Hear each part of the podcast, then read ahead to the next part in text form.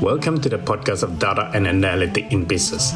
We will learn from the leading industry experts using data and analytics to solve the problems and create values in practice.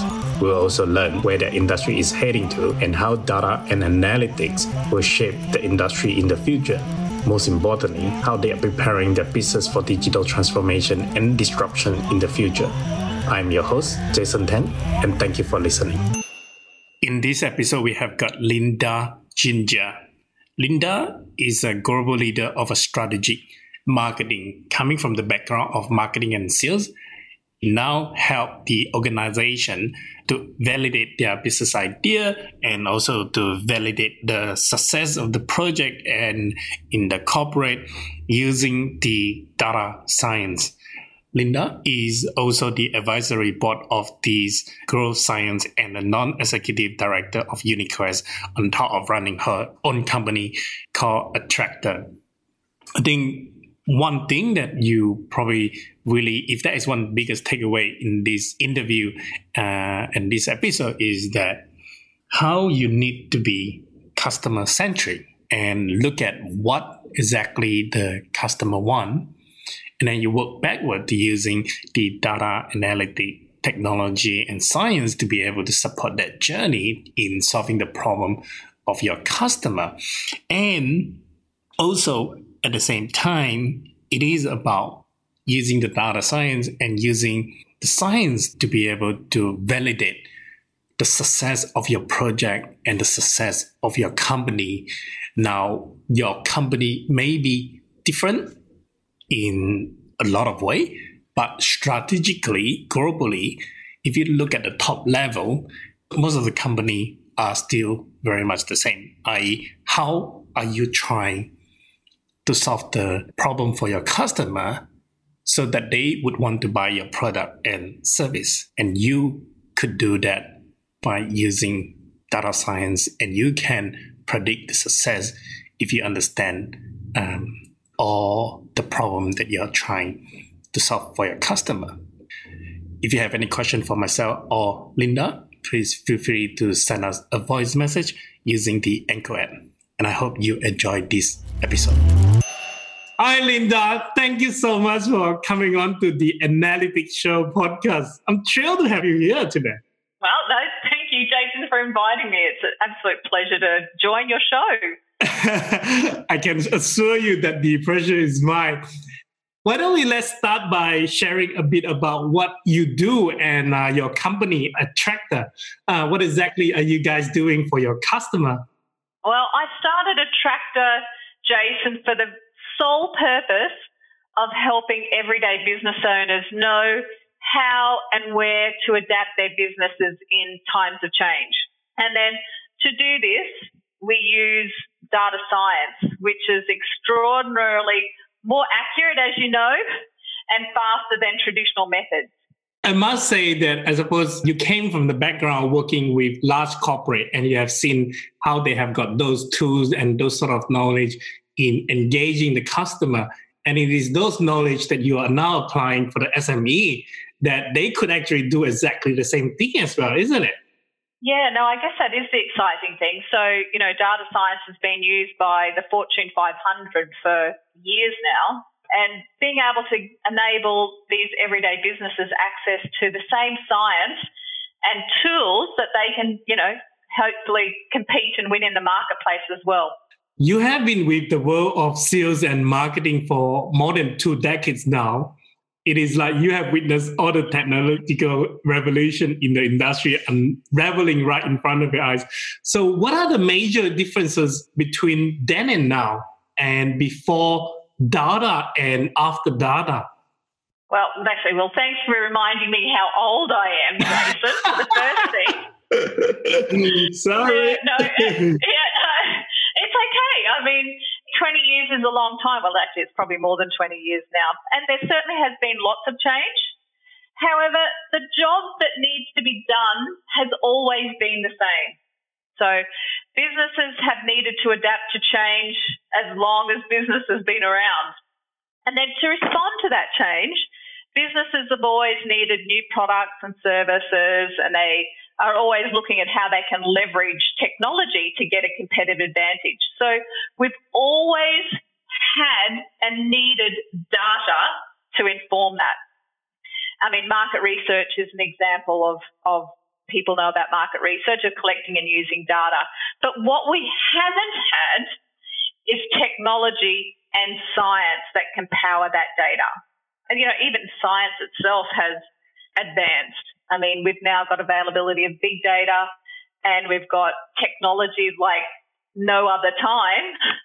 And then we've got all that we've learned in, you know, we're just applying mathematics, which has been around for decades as well. So we now yet have got data, we're using data, but the way that we use data has now become more powerful and our wisdom has become so much more, I guess, refined because of the science that's behind it which has also been enabled by technology and all of those wonderful stuff as well.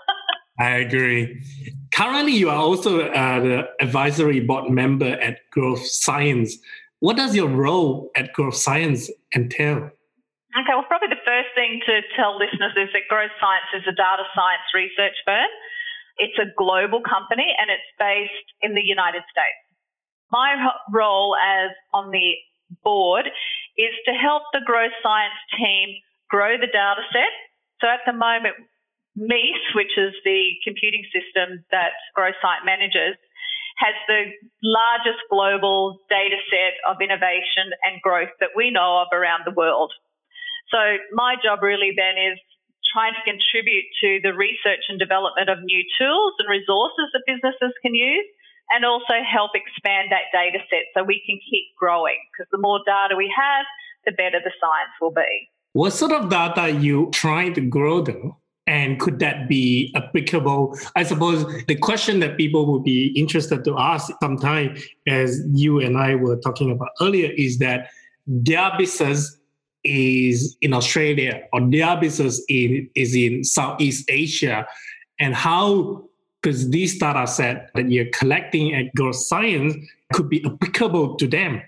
Well, there are idiosyncrasies, I guess, but in the main, because we're now globalization has happened, we've got to think that we're in a global marketplace. So the data that we get informs how we might go to market, for example, in a, in a global marketplace. Now, the data that I'm specifically talking about with growth science and the data set we want to continue growing is the computing system, and the computing system actually predicts what the likelihood is that a new product or a startup or a merger and acquisition, what likelihood that initiative or project might have to either survive or die. And it looks over a 10 year horizon. So the more of these predictions we can put through the computing system, the more data we know as to whether the performance accuracy of those predictions we're making sure that we're staying on the cutting edge, so to speak, of improving the tool and making sure that it gets better over time. So that's sort of the data that we're looking at, trying to always be on top of. Would you please share with us a little bit more about MESE in layman terms? What is the full name of MESE and how it came to be and what's is called capability. I think you just mentioned about predicting the success of the project and uh, the startup or company, right? Can you give us a few more example how it has worked so far? Yeah, yeah, no, no problem. I guess the best thing for people to think about MESE, or the best way to view MESE, is think about it like IBM Watson. So IBM Watson, you can ask it a question and it will give you a probability of an answer of what the answer to that might be. So MESE stands for Market Acceptation Simulation Engine. I know all the acronyms there is under the world, but but it is a simulation engine. It is very specifically looking about a market and how an idea, when it goes into that market, whether it's going to live or die, and that's where the science fits in. So it's a computing system its core capability is to predict the likelihood an innovation is going to survive or die. I think the most exciting thing that I get thrilled about is that not only does it give you a prediction, but it tells you where your fail point is and what advice you could do to actually improve your outcome. So don't just think that because you've got a prediction that says it's going to die, it will go, but if you did this, this, and this, you could improve its odds. So does that sort of answer your question? Yes, I think so. About what it does. So yeah, first thing, think like IBM Watson. It's a big computing system with lots of data. You ask it a question and it, it will give you an answer with a probability of that answer. From the past experience, how accurate it can predict the business outcome? So very accurately. So for more than a decade, MESE's prediction accuracy has actually remained very consistent. So when MESE predicts that something is likely to die, it is 86% accurate. Because we track over 10 years to make sure that what MESE said and what happened with it 10 years later. And that's a collection data point. When MESE predicts that something is likely to survive, it is 67% accurate. So it's not, you know, it's not 100% accurate. And that's why we love collecting more data because if we can get more data, we can actually refine it and hopefully improve its accuracy over time. So, but when you compare 67% accuracy to what actually happens in the real world, Jason, is what's outstanding is that, and anyone can Google this, just Google success rates of startups. It sits around 90 to 95%. If you look at new products, particularly in consumer packaged goods, just do a Google search, it's around 85%. So that's fail. That's 90 to 95% failure of startups and 85% of new products and consumer products. I mean, they're big numbers and it's like that's trillions of dollars people have put to trying to make those innovations work. So on the flip side, let's say we're 10 to 30% accurate and MESE's predicting at 67% accuracy. That's like nearly two to three times what we would traditionally get from outcomes of innovation. I think another way of looking at it as well is that rather than going into the whole industry or the whole project blind without knowing that it was a success or not, having some level of understanding with this 67% accuracy is better of not knowing at all and uh, as they were inputting more data and as they were observing that, they could certainly improve the score um, over the time. Eh? Yeah, that's right. I mean, I think a good example of, and I don't typically work with startups unless it's more just advisory or educating startups, but there's one that comes to mind. So the gentleman that actually started this research is called Thomas Thurston. And Thomas actually lived in Australia for two years. So I was very privileged to be able to get firsthand to work with him. And one day we were in Sydney and his job is actually, he's a partner at a venture capital firm out of Silicon Valley called WR Hambrecht Ventures. And they use MESE to pick their early stage venture capital deals. But anyway, he, they'd happened to do an analysis, a MESE analysis for a startup out of Sydney. And so he and I walked down to Stone and Chalk to, um, is it Stone and Chalk down there? The fintech place? Oh, anyway, it's in Bridge Street. so anyway, we went to meet the startup and Thomas said he's always nervous giving feedback to startups about their, their baby that might be ugly. and Thomas said, look, we, we've, our fund is closed anyway, but I thought given I was in Sydney, I would just give you some feedback on the analysis that we did. And I'd hate to tell you, but it wouldn't be one we would actually invest in because it shows that it's likely to fail. But, and then he just asked him, he said, so how have you been going as it is? Like, how does it feel as a startup trying to launch this new idea? And he said, look, we've really struggled it's taken us more than a year to, we just can't even get in the door of the banks that we want to be able to, we think are, are great partners. And Thomas said to him, look, from the MESE analysis, this is what it says that you should try and do. That would improve your odds of success. So at the moment, you are striving to enter a tier one bank.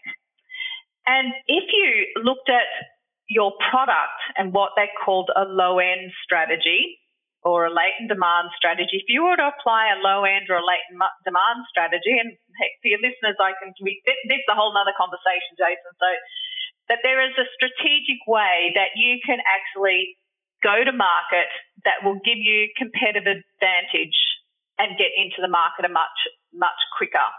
Anyway, at the end of the conversation, I went on for more than just that.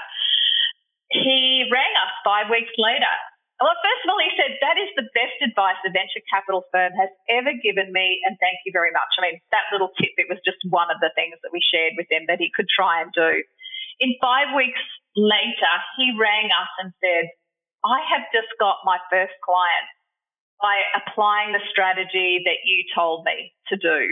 And I'm so, so grateful. Now, some startups don't like to hear the things that we might have told this startup but if they're open to hearing what science has got to say about how they might go to market, it's not that their idea is a bad idea. It's just the way that it might be, yeah, its business model may not be, or the strategies that you're going to the market may not be appropriate to give it the greatest amount of success. So that's just a wee example of a, a sort of how we might use it in a startup. But it's basically the same. If you're an existing business and you're trying to launch a new idea or a new product or you're trying to understand what technology might give you a competitive advantage, it's the same principles apply. I want to double check one thing though. Could MESE be used in the large corporate in uh, determining the success of their project? So, say for example, a large bank in Australia or in the state. They probably have about hundreds of projects at any given of time. Could they use MESE to determine all the project they have got on their plate? Yeah, no, so that's actually a really good point, Jason. So in most corporates, so MESE is the computing system that corporates get, and it's part of the research. So there's about 12 to 15 Fortune 500 companies that participate in the MESE research every year. So one of the ways that they use it, and I think it's the most effective way, just like the venture capital firm, is to use it as a portfolio management tool. So Growth Science has a portal that all of those projects can actually be loaded into the computing system and they all get analyzed to see what their risk is. So it reminds me of one company that had 20 projects in their portfolio and they had said to their board that they were going to generate or anticipating to generate $500 million from that portfolio. They knew some things would fail, but they really didn't know where to look to find where those fail points might be. So they used MESE to then analyze each of those projects and it showed where the likely ones were going to fail.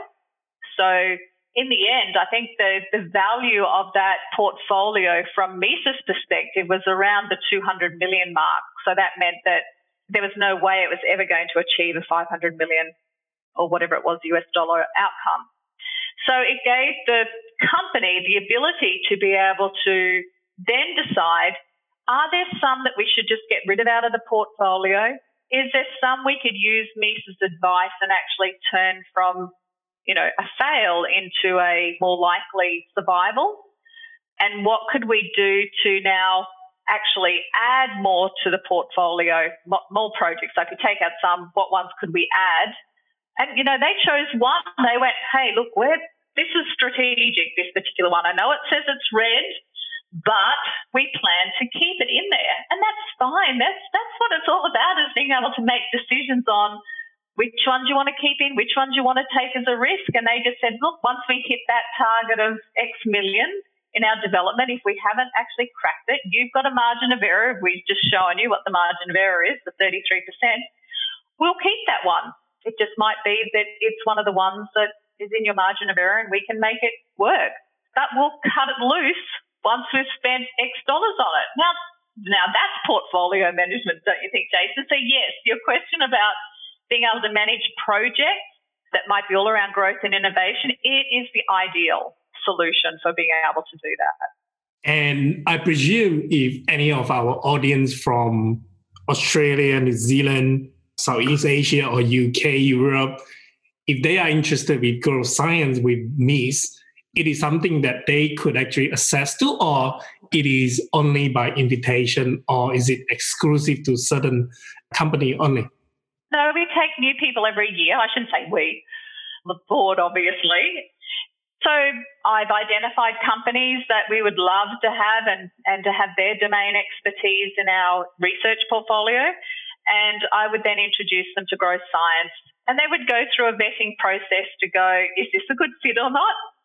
But yeah, absolutely. Companies that have an interest in being part of this who get basically unlimited access to be able to test their ideas and get predictions, that's available. They sign up to a an annual membership, and some people we've had for as long as MESE has been around since 2008. And so, yeah, they'd be more than welcome, and they can reach out to either you or me, Jason, and um, I can put them forward to Growth Science to evaluate whether it might be a good fit or not. Which industry can it mostly benefit, though? So there is. It's probably done every industry known to man. So yeah, it doesn't. It's it's agnostic to industry. So anyone or any industry can benefit. Anyone that's trying to compete and win in the marketplace, who are trying to innovate, who are doing mergers and acquisitions and want to know who's out there we could acquire and are they the right strategic fit versus not? Or we've got this idea or portfolio that we want to manage. So I would say the only thing, Jason, if there's one caveat I would put over what MESE cannot do it can't predict regulatory risk. Okay, absolutely. And it can't predict, you know, technical risk. So that's entirely the human's job to do those two. And also where data might be needed that, so for example, you wouldn't trust data that comes out of North Korea, for example. So, or, and some states of China, someone might say the whole of China at the moment, but let's not go there with that one. So there are, you know, data sets that we don't trust because they're not in a competitive marketplace. So absolutely. So the next question I have for you then is coming out from the experience that you have got at Growth Science. I know you also spent some time in running the business to some extent.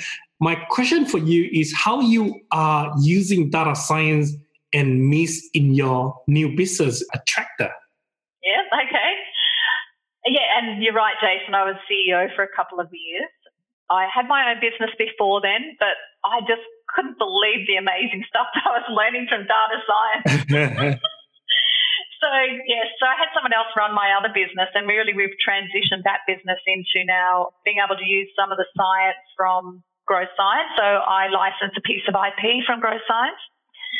So we use the knowledge from the research. So, as I said, MESE has people that are Fortune 500 companies or big organizations that share their data.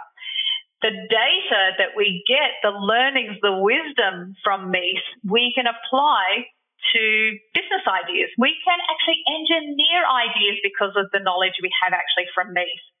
So these are the things that I'm now making available for everyday businesses. So how can we discover new ideas, new products, new business models and we use the research and plus a couple of data science tools to actually get the data, be able to analyze the data, and then apply the science to be able to help them find those places. And just out of the sheer way we go about that process means that we're seeing ideas that have a higher likelihood of survival that nothing's, you know, 100%.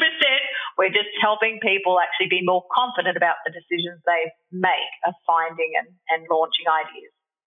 So, this is what you call as the opportunity mind at Attractor, right? In doing the super fast market analysis. So, I suppose I just want to tie it together. What is the relationship between opportunity mind and MESE then? Yeah, probably the two things in common is that they're both being created by growth science. Uh-huh. and the main relationship with Opportunity Mind is the knowledge that comes from MESE, what I call the science. So, how can we apply the science so that everyday businesses can get access to that science in the way that they formulate their ideas? So, they're not one of the 85% that fail or the 95% that fail how can they have odds just like the Fortune 500? that's where the connection is within those two. So, as the data science capability of Opportunity Mind keeps improving over the years, can you sense what lies in future for it, and how advanced can it become in the next couple of years? Oh, interesting you should ask me that, Jason, because at Growth Science we've been working on that very thing at the moment. The first thing that happened is when COVID happened, because part of it is actually a facilitated workshop where we have market represent, you know, people that represent a market participate in the getting the data. And I remember when COVID hit, I went, hmm, I'm going to have to digitize that. so yeah, so we have digitized that. I can deliver that entirely on Zoom now, but we are going one step further, and it's really just trying to keep up with people's expectations. So we mentioned previously that I had a background in sales and marketing strategy, and the big part, most of the component of that job, or those jobs, has been market research. Now, market research is extremely expensive. It is very time consuming. I mean, it takes a long time and costs a lot of money. And so, Opportunity mine, in my opinion, I mean, this is like the super fast thing. But you have to have the idea first to put into the computing system. And they even do an opportunity mine with their clients to actually find ideas that they can then put through me. So here we go. We go market research that takes forever when I was in corporate doing market research. When I started my own business in 2011, we went, okay, let's help everyday businesses, you know, the small, medium, the family owned businesses, let's try and help them transform their businesses so they can compete. Because, Jason, they make up, they employ 47% of all employees in Australia and contribute 35% to GDP. So they're, I'm very passionate about how can we make these companies. So, and using the science and applying it this way, we can actually assure that those companies actually have enduring value that keep going on. So we are looking at how do we even digitize those things. And I was just about to lead into that customer expectations change. So we have been able to pull some of this data, big data, for as long as Opportunity Mind have been happening. But people haven't really been, I guess, that trusting of big data, artificial intelligence. But it's becoming ubiquitous at the moment, don't you think, Jason? So people are becoming a lot more open to letting data actually guide rather than us pulling it in a manual process. So the opportunity for Opportunity Mind is that we just use big data to understand what drives that specific market, whether it be, I don't know, counselling services or another one might be handmade card making or, you know, fire sprinkler systems in new high rise buildings, all sorts of things we can actually ask now pull big data on that can inform some of the things we would have done manually, even in an opportunity mine. Opportunity mine takes two days, 48 hours to come out with ideas, whereas it used to take months when I was in my old corporate jobs. So being able to now go, we could do that in a day really, really excites me. do everything in a day, wouldn't that be cool? So yeah, so we've got some things on the horizon. We're actually just testing some things right this very moment about how we can actually digitize more of that and still have the human connection, of course, but it just adds so much more value to business if we can do it faster and it's got more accuracy. It's not relying on our intuition. Uh, that's what I just so love. Without revealing what goes on and what being proposed to them, can you give us an example of how some of the clients are using the opportunity mind to come up with this new idea in terms of engaging with the customer in that 48 hours period? Yeah, okay, well, I can give you one that. So I find that there's people that have got ideas. So business owners might have an idea, but they they don't have confidence in the idea that it's going to transform their business or make it better or make it more competitive. So they hang on to this idea and don't do anything with it. And then there's other companies or other business owners who are going, I have got no idea how I'm going to change my business and adapt. So I'm going to tell you about a business that got us to validate an idea.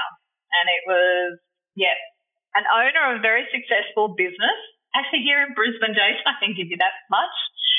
And he had this idea that he'd been sitting on for two years. And it was a technology idea. And he was thinking about how he might be able to develop it. But he said, I didn't know where to go. Like, what technology do I use? And who can I trust to share this idea with? And who out there would even know that this idea is a good idea?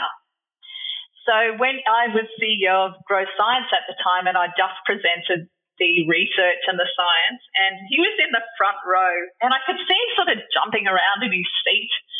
And I just had to go, uh, is there something you've got to ask? Because usually they let the questions at the end. And he went, so are you telling us, he was looking around at everyone in the room, you're telling us that we could validate an idea? And I said, yep, we can validate an idea. And he went, we've got to see each other. So within a few weeks, we'd actually signed NDAs, etc., and ran an opportunity mine. And there was, and part of the opportunity mine is the two-step process. We get together and we identify a market scope that we want to explore. Then we get together, assemble anywhere between 16 and say 28 people that represent the value chain in that marketplace or the market scope that we have identified. And we have a very systematic way about asking questions in that facilitated workshop, all for the purpose of collecting data.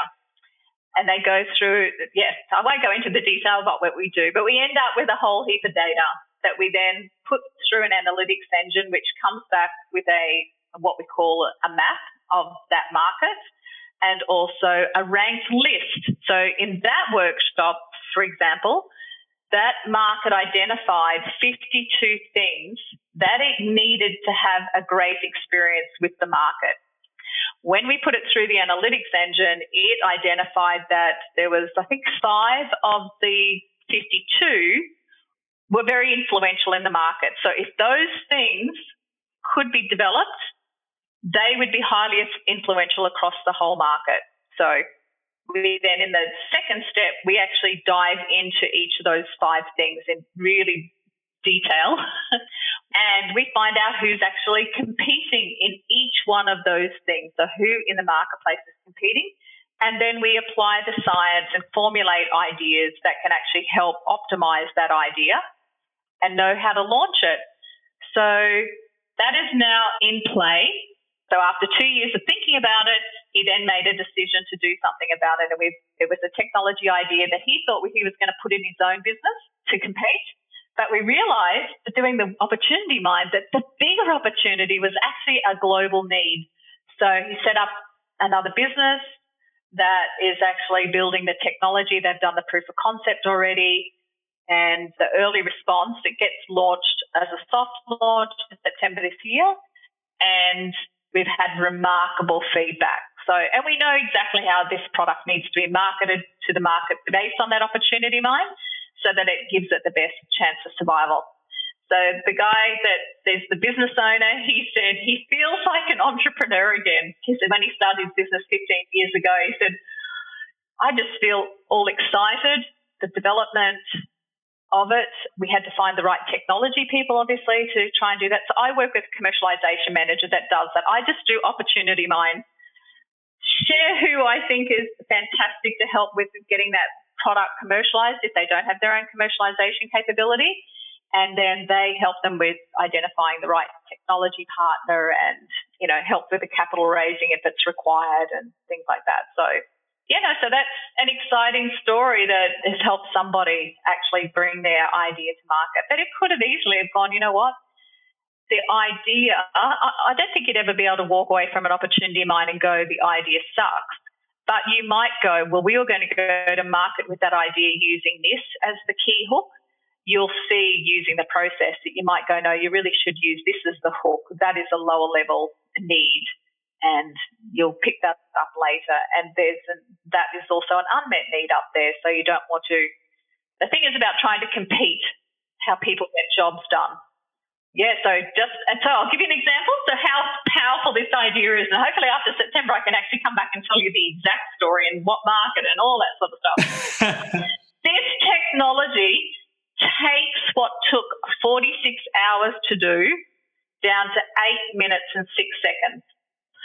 So it's a pretty extraordinary piece of technology that potentially disrupts the market for the market that he's in.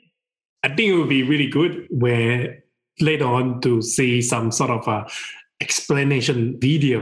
Yeah, that's right. You really need to see. So this is what we did, and here's the outputs, and see this output here. That's what that meant. And this is what we did next, and this is yeah, no, yeah. Happy to share the science and share the um, you know, a real life case study would be just amazing. That would be wonderful. I will probably get some link from you later on so that we can share in the blog post. I suppose my next question then is a lot of these running the business, it really just coming down to engaging the customer, also thinking outside the box.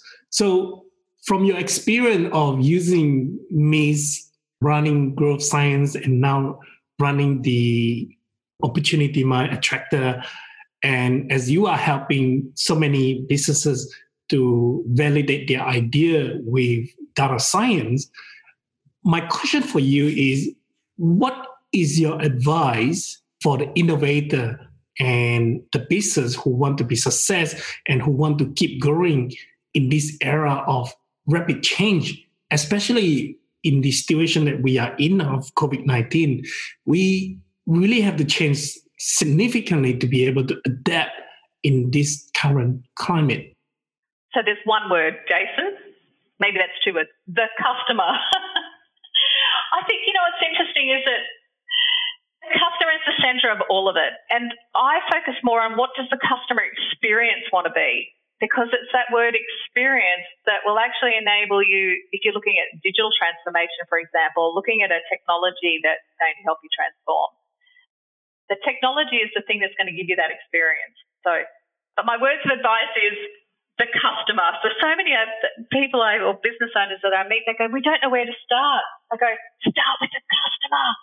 Start with the customer. Start asking them.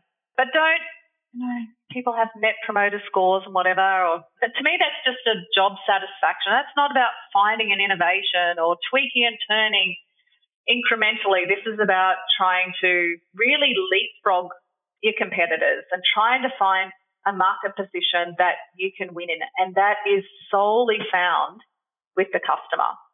And then the science is about how do we take that customer experience and find a way to enter the market that actually enables you to compete with the existing companies that are out there trying to solve the same problem.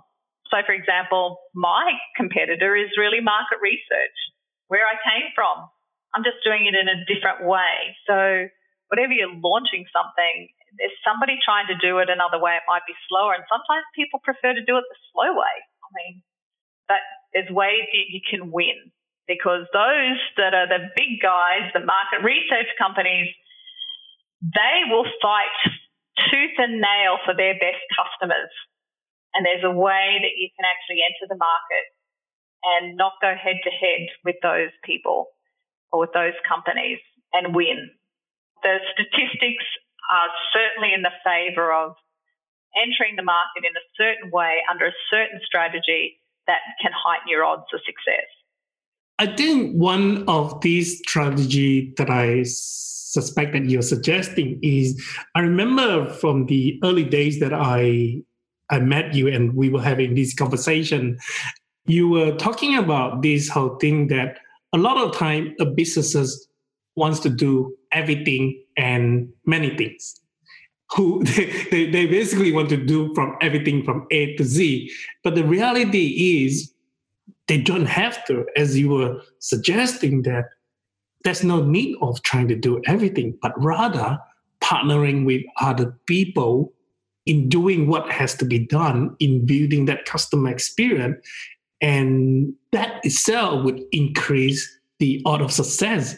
That's right. So, yeah, there's, oh, Jason, there's a really sad story, I think, of somewhat business I knew way before I knew the science and all that sort of stuff, that they wanted to build this technology platform and they just kept developing and developing and it never got launched because they were trying to build the most perfect, the most featured product But if you could find just the one wee product that solved a problem and you could enter that, that weeny little thing that most people wanted into the market with the view of adding to it over time. You would go to market faster, you'd solve and adopt customers like nobody else, and then you're introducing them to features along the way that would end up in that big platform that took them years to build.